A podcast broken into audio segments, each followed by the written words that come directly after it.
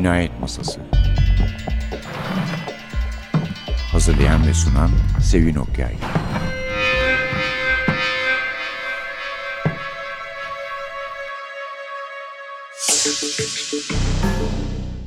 Merhaba. NTV Radyo'nun Cinayet Masası programına hoş geldiniz. Efendim bugün fevkalade heybetli bir kitabımız ve çok hatırlı bir konuğumuz var. Erol Bey hoş geldiniz. Sağ olun, teşekkür ederim Sevin Hanım. Erol Bey deyince söylemeye gerek yok ama üye pazarcı elbette. Eğer ilk defa açmıyorsanız bu programı zaten tanıyorsunuzdur diye düşünüyorum. Kitabımız da çok heybetli bir kitap. Biz epey bekledik aslında bunu. Evet. Çünkü basılması da pek kolay değil yani bayağı değil mi? Büyük bir araştırma ürünü Evet sonuçta. tabii efendim şey 800 küsür sayfası yani Arap harflerinin olan şeysi 800 küsür sayfadır. Bu da 900 kadar çünkü sözlük var. Sözlük var ve Sevay kızım bununla beni çok uğraştılar. Söyleyin bayağı emek mahsulü bir şey. Motomo çevirdiler ama arkasına şey koydular bir sözlük koydular. Yani Aslında e, sadeleştirmek kadar şey değil yani. Ben Evet. 2-3 kelimeye baktım. Tabii yani Ya, bizim tabii ama biz tutuyor da. e, biraz bizim e, nüfus kağıdımız eski olduğu için biliyoruz. Ama gençler için tabii o şey lazım. Burada üç tane akademisyen hanım var benim çok yakından tanıdığım, çok sevdiğim için kızlarım diyorum. Seval, Banu ve Didem. Bunlar TÜBİTAK'tan bir burs almışlar. Osmanlı polisiyeleri yani harf Labirente de devrimine kadar, yapmışlardı. devrimine, harf devrimine kadar çıkan Arap harflerine basılmış polisiye romanlar için canla başta çalıştılar. Bizim siz de tanıyorsunuz. Hüseyin'in Labirent yayınlarında bazılarını Çukur, evet. yayınladılar. Bu tabii Hüseyin'i aşan bir kitap. O bakımdan büyük emek isteyen bir kitap bu. Maddi olarak da daha şeydir. Tabii Maddi yani. olarak da Ağırdır haklısınız. yani, evet. O bakımdan bunu yaptılar. Genç editörünü de tanıdım kitabın. O da çok gayretle çalıştı kitabın çıkması için ve çok güzel bir baskıyla kitabı Abdülhamit ve- yayınladılar. Abdülhamit ve Sherlock Holmes. Karşımıza geldi siz de aidiyeti cihetiyle Evet. hemen davet ettik. Çünkü Sağ biz. Abdülhamit'ten Sherlock Holmes, Conan Doyle Evet. çok konuşmuştuk, Konuştuk sizinle. sizle evet, konuşmuştuk. Onların arasındaki ilişkileri anlatmıştık. Efendim bunun yazarı Gerard Otyan Efendi. İsterseniz biraz onun hakkında izah Tabii vereyim tabii. mi? tabii. Meşhur bir mimar ailesi vardır. Balyanlar biliyorsunuz. Balyanları Çeşitli camileri evet. falan yapmıştır. Onun akrabası Odyanlar. Ve bunun amcası çok önemli bir adam. Mithat Paşa birinci meşrutiyette anayasa komitesini kurduğu zaman yani o o zaman ismiyle Teşkilat-ı Esasiye Komitesini kurduğu zaman o komitenin 12 asasından biri. Odyan Efendi Mithat Paşa'nın çok sevdiği bir adam. E, Yetvar Odyan'ın babası da ayrıca Bekadi'nin çalışıyor. Köstence'de konsolosluk konan yapmış. Yani entel bir muhitte büyüyor. Özellikle e, kendisi de ifade ettiğine göre amcasının kütüphanesinden ve dostlarından çok Siyasete de yakın yani. Yakın. Ve genç yaşlarında bir Aravelk, Aravelk Doğu demek Ermenice. Onun şeysi oluyor, e, baş oluyor. Fakat taşnaklara biraz yakıt. Ermeni komitesi vardır biliyorsunuz taşnaklara. Bunlar 1896 yılında Bankadar Caddesi'ndeki Osmanlı Bankası'nı basıyorlar. 2-3 kişi öldürüyorlar. O sırada İstanbul'da bazı olaylar oluyor falan. Bu kaçıyor. Ve gidip evvela İngiltere sonra Mısır'da yaşıyor. İkinci meşrutiyet ilan edildikten sonra tekrar Türkiye'ye geliyor. Ve Türkiye'de siz de hatırlarsınız. Javanak diye bir Ermenice gazete vardı. Evet, tabii, tabii. Hatırlarsınız. Onun baş muharririni falan yapıp bu arada çeşitli kitaplar da çıkarıyor. Devam edeceğiz kısa bir aradan sonra.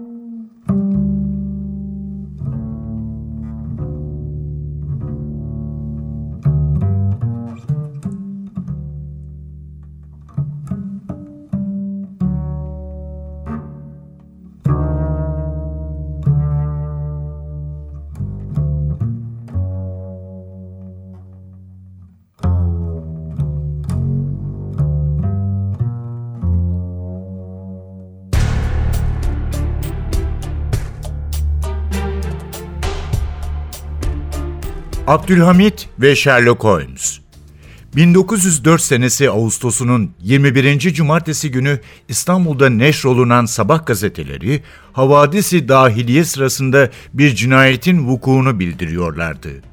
Havadis cihetinden en ziyade mukayyet bulunan Şafak gazetesi, Boğaziçi'nin bazı köylerinde büyük bir heyecanı mucip olan bu kanlı vaka hakkında hepsinden ziyade tafsilatlı malumat veriyordu. Şafak meskur vakayı şöyle naklediyordu. Dünkü gün Kandilli'de öğleden sonra garip bir cinayet vuku bulmuştur. Kandilli ile Baniköy arasında bulunan gayrimeskun zannolunan bir haneden geceleyin şüpheyi davet eden müthiş sadalar işitilmesiyle beraber karanlıkta iki kişinin kaçmakta olduğunu görerek ferdası sabah komşular ve hususiyle ittisalinden hanenin bahçıvanı polis komiserine müracaat etmişlerdir.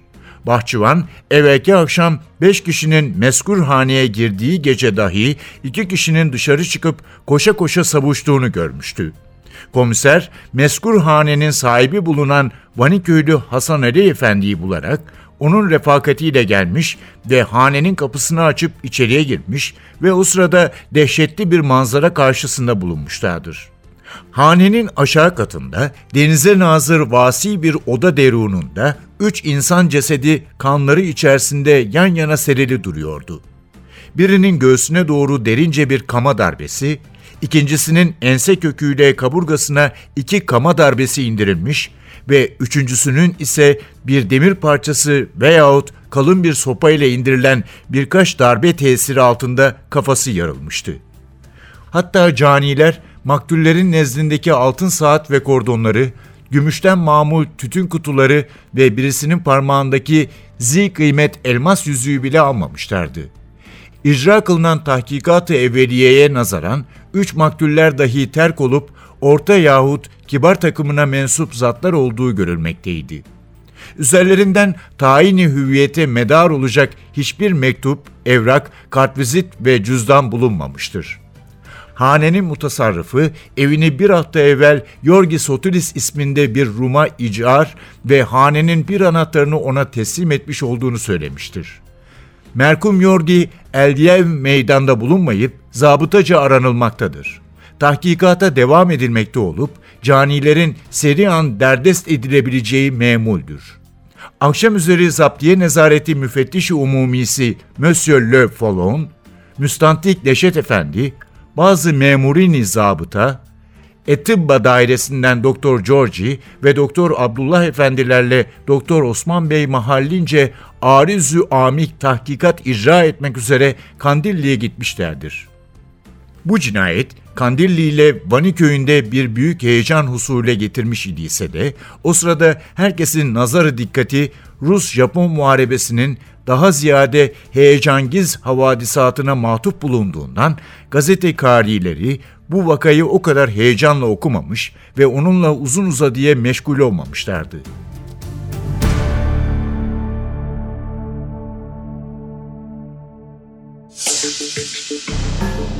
Evet efendim Erol Bey konuğumuz. Odya'nın kitabı Abdülhamit ve Sherlock Holmes üzerine ve yazarın kendisi üzerine yani evet. ne kadar hata yaptığından ne kadar taraf girenliğe davranıp sonra pişman olmuştur herhalde demiştiniz bundan söz edip. Evet. Şimdi efendim Yetvart Odyon Efendi İttihat Terakki ile irtibatta olan bir kişi. Çünkü Ermeni komitaları İttihat Terakki ile işbirliği yapmışlardır. İkinci meşrutiyet öncesi onlardan biri. Ve 1911 yılının sonunda bu kitabı yayınlıyor. Abdülhamit ve Sherlock Holmes diyor bir kitap. Bu Türkçe'de yayınlanmış telif polisiye romanlardan biridir. Hacimli polisiye romanlardan biridir. 800 küsür sayfadır orijinal Arap harfleriyle olan. Bunun bir ikinci cildi vardır ama o o hiç söz edilmez. Salih Hanım ve Osmanlı ordusunun müstebite karşı geliştiği bir ikinci cilde vardır. 31 Mart vakalarını anlatır. Ama o polisiye değildir. Bir tarihi hikaye gibidir. O bakımda polisiye olan bu. Salih Hanım'la vedalaşamamış. E, Salih Hanım'la vedalaşamamış. Salih Hanım da çok ilginç. Şimdi efendim Yettart Ötan Efendi en tanınmış eseri Yoldaş Mançuni diye bir kitabıdır. Çok ironik güzel bir kitaptır. Bu kitap bir polisiye romandır ama aynı zamanda bir e, belgesel romandır. Tarihi romandır da diyebiliriz. Çünkü Düpedüz bir ikinci meşrutiyet tarihi gibi yani. Gibi, evet, evet, terakki. evet, evet. Yani şeyin ikinci meşrutiyete giden e, yolu anlatan e, bir Karakterler, kitap. Evet, şahıslar. şahıslar. Ve e, şey Yertler Otan Efendi muhakkak polisiye roman okumuş. Polisiye kurguyu biliyor ama maalesef bu kitabında siyasi fikirlerini anlatabilmek için polisiye kurguyu bazı yerlerde feda etmiştir. Evet. O, o kitap çok ilginç bir şekilde başlar. 3-4 kişi arka arkaya öldürülür. Adamların altın saat kösteklerini, para cüzdanlarını ilişmemişlerdir. Üzerlerine numaralar koymuşlardır falan merakla başlarsınız. Ve bir süre sonra anlaşılır ki bunlar falan. ha, Abdülhamid'in casuslarıdır, adamlarıdır e, öldürülenler. Siyasi bir tarafı olduğu anlaşılır olayın. Buraya kadar çok ilginç bir şekilde roman gider. Ondan sonra o- Odeon Efendicik Abdülhamid'e çok gıcık olduğu için amiyane tabirinle e, aynı Zaten Ahmet Mithat'ın falan yaptığı gibi söz- birdenbire konuyu bırakır Abdülhamid'i yermeye başlar ve Abdülhamid'in o dönemde ismi çok duyulan adamları işte şeysi birinci katibi Tahsin Paşa, ikinci katibi Arap İzzet Paşa, efendim Fehim Paşa vesaireyi uzun uzun anlatmaya başlar. Bunların kitapla bir ilişkisi yoktur. Mesela meşhur bir Fehim Paşa var. Siz de burada da söylemiştik. Abdülhamit polisiye romana çok meraklı. Akşam yatmadan evvel Esbapçı Başı İsmet Bey'e roman okutur Evet. diye. Fehim Paşa onun oğlu. Hasta hasta kestiği kestik şımarık bir adam. Onun Margaret diye bir Avusturyalı cambaz kızla macerası kitapta okuduysanız görmüşsünüzdür. 20-30 sayfa e, anlatılır. Asıl bizim e, olayla ve kurguyla hiç alakası yoktur. ve burada yani Abdülhamid'i kötülemek için şey yapılır. Söyleyin. Çok da aşırıya kaçmıştır. Bunu da belirtmek gerekir. Mesela Abdülhamid'in çocukları bir vapura doldurup muhalif gençleri Salih Hanım'ın Ha, çocukları da çocuk, o da dahil dahil evet. Marmara'ya denize attığını e, ve boğulduklarını söyler. Böyle bir olay hiçbir zaman olmamıştır. Onu size yüzde bin söyleyebilirim. Bu tevatür çıkmıştır. Hatta e, 2. Abdülhamit tahttan indikten sonra gazetelere ilan verilmiştir. Böyle çocuğu boğulanlar varsa e, haber verilsin diye ama hiçbir Allah'ın kulu çıkmamıştır. Benim çocuğum şey yaptı. Yani bunlar hepsi oryantalist masallar ve Abdülhamit evet. karşıtlarının abartılı izahları. Bu kitapta bunlar bol bol bulunur. Ama yine de kitap çok özgün ve enteresan bir kitaptır. Kitap biliyorsunuz evet.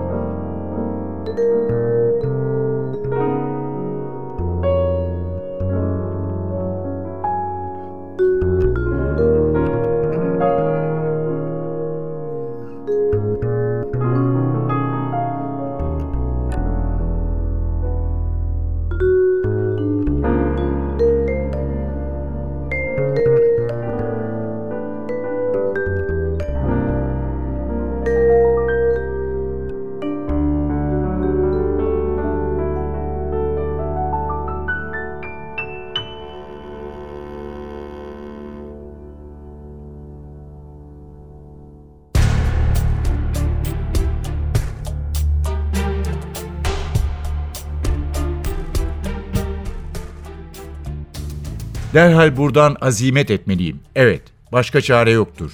Derdest ve tevkifat icra edildi. Binaenaleyh bana tevdi edilmiş olan vazife bitmiştir. Bundan sonra burada kalmak mevkiimi duçarı tehlike etmekten başka bir şeye yaramaz. McLean bu mütalatı kendi kendine ettikten sonra yaverin yanına gelerek bir sandalyeye oturup iki elini dizlerinin üstüne koydu ve kati bir sesle bütün bu muammaları hallederek her şeyi kolaylaştırmak için ancak bir çare vardır. Yarın sabah Londra'ya avdet edeceğim. Ziya Paşa cevaben, bilakis sizin burada kalmaklığınız tahtı tehlikede bulunanların hıyanetinin muhafazası için elzemdir. MacLean sesini yükselterek, Velakin ben sizin kendi menfaatiniz için kendi hürriyetimi zincir bend edemem.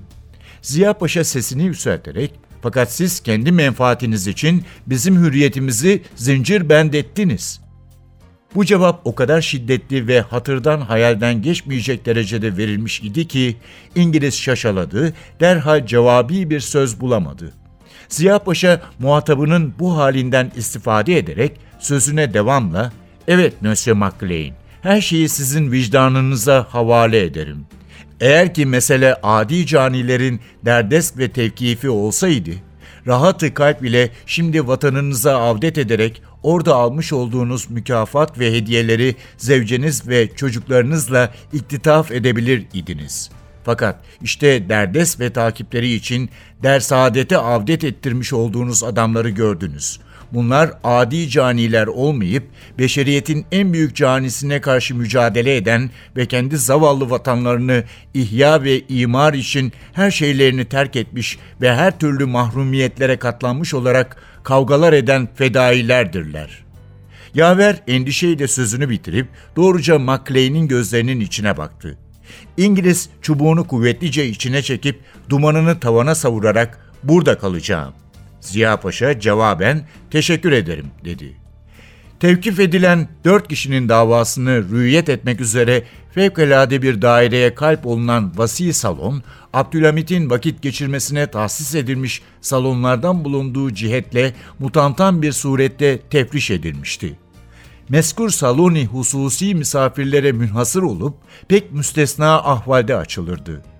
İstintakın bu salonda icrası karargir olduğunda alelacele icap eden hazırlıkta bulunulmuştu.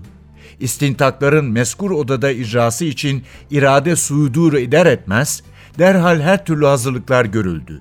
Odanın bir köşesinde yan taraftan büyük, nim daire bir yazıhane konularak etrafına 12 adet sandalye dizilmiş idi. Bade, o yazıhaneden 2 metre mesafede perde ile kapanmış bir kapının yanında, mütehhimlerin oturması için kadifeli bir sandalye vaaz edildi. Perde ile mestur olan kapıdan Hamid'in yatak odalarından birisine gidilir idi.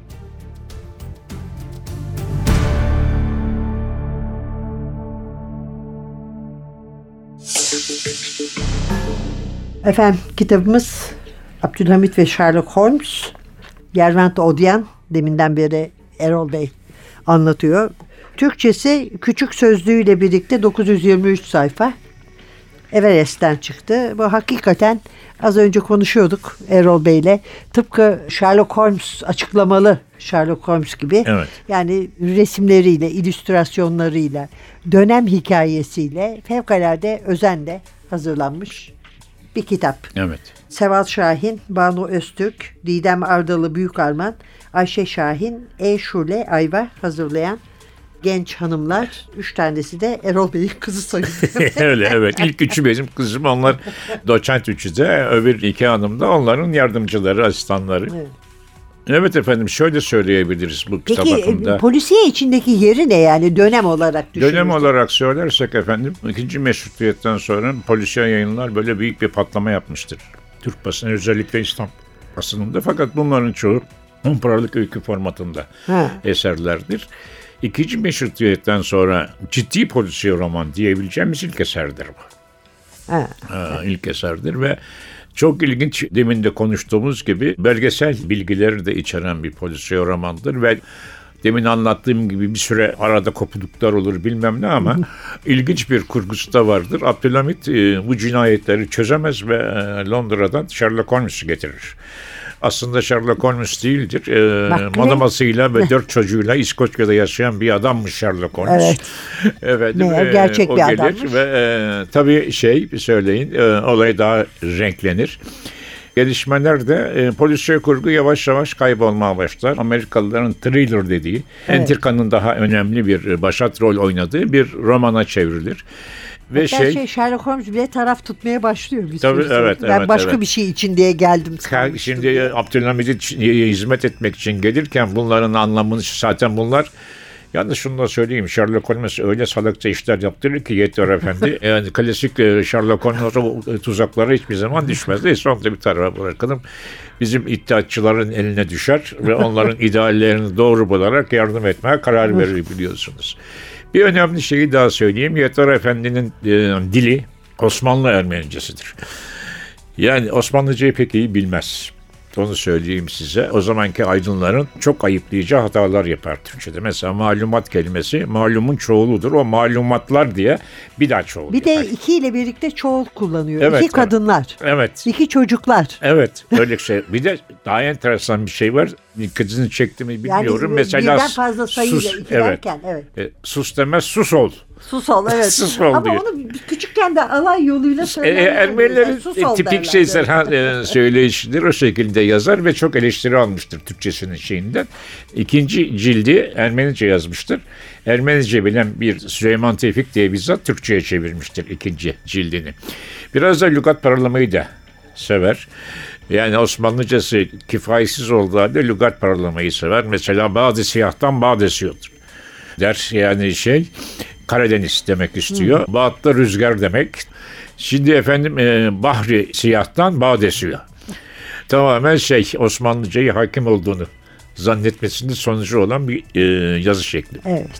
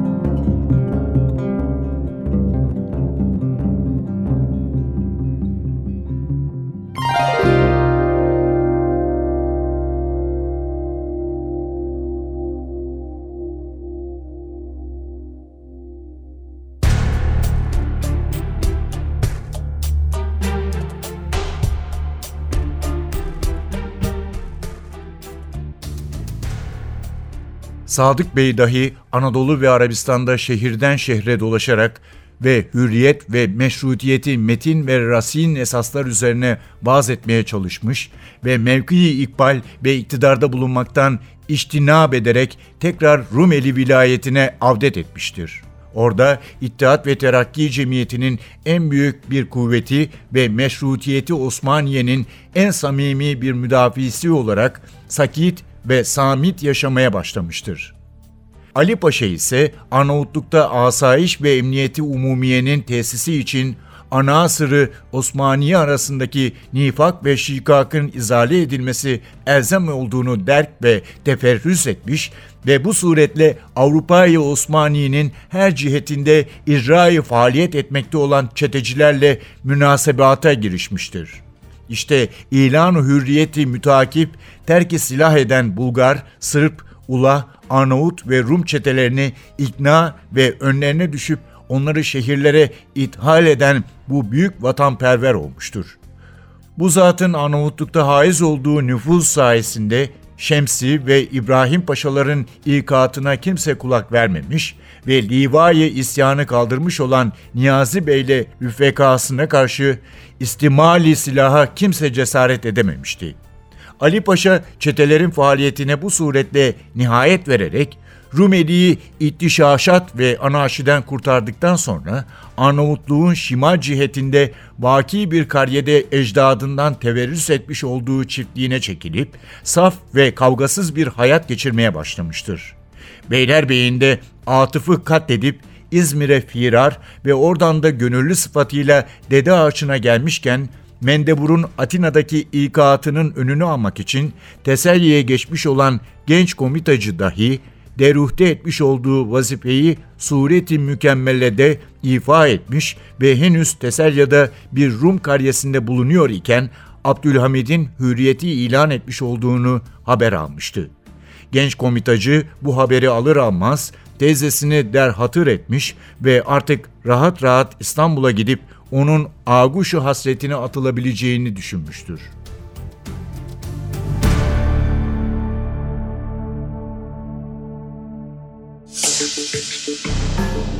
Efendim Erol Bey ile birlikteyiz. Bu arada benim biliyordu diye ya veyahut da duydu mu diye yeni çünkü ben gördüm ikisini de. Getirdiğim iki kitap var Osmanlı dönemindeki cazular yani cadılar ve vampirlerle ilgili. Evet. Bir tanesinin olayını biliyorsunuz ama. Evet e, bu 1833 Osmanlı Cadı Kazanı diye Osman Nadi'nin yazarın ismidir tahmin ediyorum. Anlattığı olayı biliyorum. Rahmetli hocam Reşit Ekrem Koç'u bu olaydan uzun uzun bahsetmiştim. İkinci Mahmut döneminde Yeniçeriler kaldırıldıktan sonra Rumeli'de bir kazada şimdi şehrin ismini hatırlayamıyorum.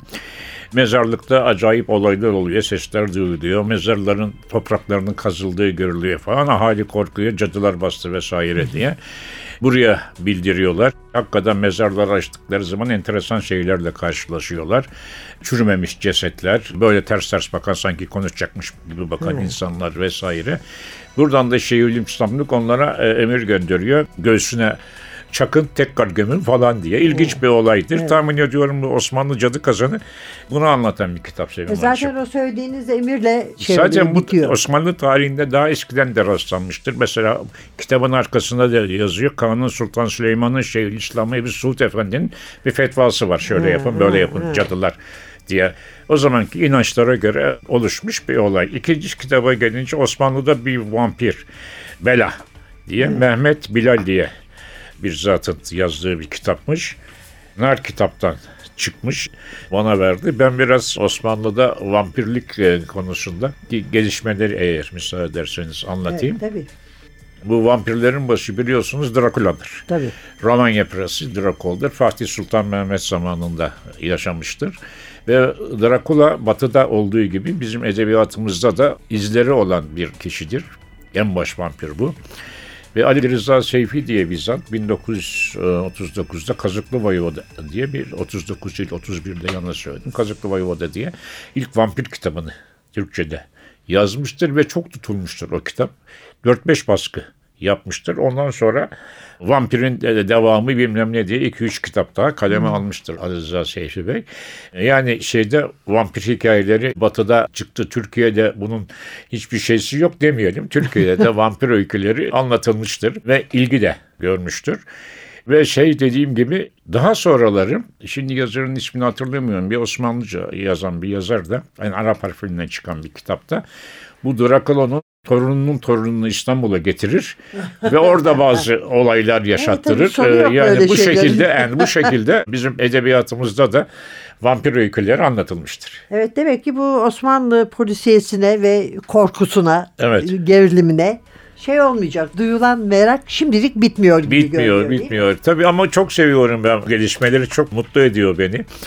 Ben kitabımı yazarken arkeolojik kazı yapıyordum diyorum. İlk sizin kitabınız da zaten Evet, duymuştuk. Ondan söyleyin, sonra ee, yani- Hüseyin'in büyük katkısı ve emeği Evet, var tabii, bu tabii, konuda. Tabii onu da iade edelim burada. Efendim bunların yayınlanması ve Türk okuruna, polisiye roman meraklılarına tanıtılması beni çok mutlu ediyor Sevin Hanım. Çok sağ olun efendim. Çok teşekkür Rica ederiz. ederim. Efendim hatırlatalım. Abdülhamit ve Sherlock Holmes Yervant Odyen Everest'ten çıktı. Hazırlayanlar Seval Şahin, Banu Öztürk, Didem Ardalı Büyükarman, Ayşe Şahin, E. Şule, Ayva. Osmanlı'da bir vampir Bela, Mehmet Bilal, Nar kitaptan çıktı. Osman Nadi'nin 1833 Osmanlı Cadı Kazanı'nda sokak kitaplarından. Hani eğer ilgilenirseniz Siz, evet. haberiniz olsun onlar. Onlar ama gözünüz korkmasın ince kitaplar öteki gibi değil. Değil. Evet efendim Erol Bey lütfetti bugün gene bize konuk oldu. efendim. Çok teşekkür ederiz. Gene birlikte oluyorum. olmak umudu içindeyiz. Önümüzdeki hafta bir başka cinayet masası programında yeniden buluşuncaya kadar mikrofonda Sevin, masada Hasan. Hepinize güzel günler dileriz. Yani tamam vampirsiz, cadısız da olabilir. Hoşçakalın.